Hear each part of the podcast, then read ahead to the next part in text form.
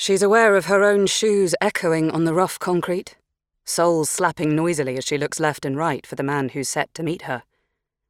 As with any arrival in a strange place, and there have been many over the last six or seven years, Georgie pitches her nose into the air to gain the scent.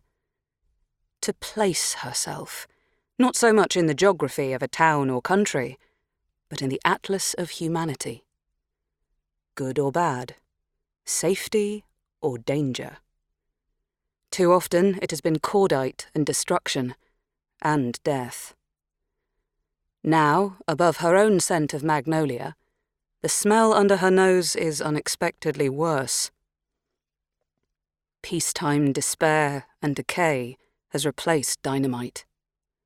Death, too, remains firmly in the mix, bubbling under. Is that right, now the war is over? Miss Young? A man steps forward, marked out less by his khaki uniform than his frame. Not weighty as such, but well covered, his webbing belt snug against his waist. In comparison, the clusters of people gathered outside Hamburg's military airport waver like blades of grass. Even those whose clothes are not rags, but still hang loosely over shoulders that have little more substance than a wire coat hanger. The man's rounded face broadens as his bristled moustache branches upwards with a smile. Can I take that from you? he adds, gesturing towards her suitcase. No, thank you. Instinctively, Georgie pulls the brown leather valise tighter towards her knees, a reflex from past years. Through experience, she's learnt to travel light, and so anything packed into her battered old suitcase is necessary, always guarded closely as she and husband Max moved over Europe's battlefields. Notebook, pens, toothbrush, and at least one pair of clean underwear, a legacy from her mother that she hasn't been able to shed despite a world war.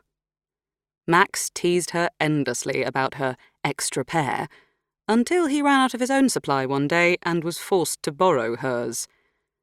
And for years afterwards, wished he hadn't.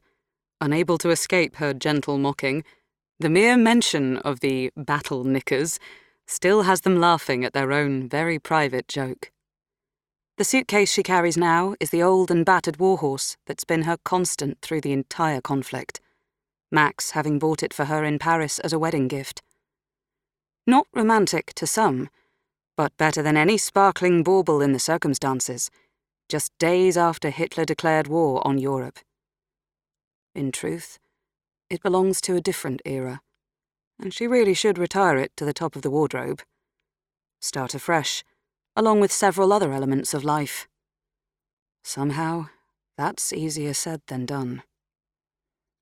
I'm fine to carry it myself, Georgie says, remembering her manners. Sergeant. Dawson, miss. Or is it Mrs.? They didn't say. Miss, she says swiftly, biting back on her sharpness. How many times has she had to say it over past years? Except Sergeant Dawson is probably more used to greeting the wives who have come to join their British officer husbands in the peace and enjoy the spoils of victory. She wonders when, if ever, she'll get used to being addressed as Mrs. Max Spender. She is his wife, willingly and without regret, but so far it has never meant forsaking herself. Here in Hamburg, she is Miss Georgina Young a journalist in her own right. Sorry, miss. Dawson purses his lips and smiles nervously, bringing her back to the bustle of the airport.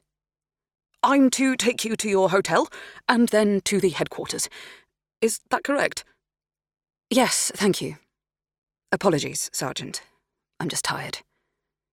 He nods as if he understands, as if fatigue is a given after years of warring seeping into your pores in the same way fire smoke invades and clings to every fibre. It sits alongside the same question common to all battle weary survivors Will this so called peace be any less exhausting?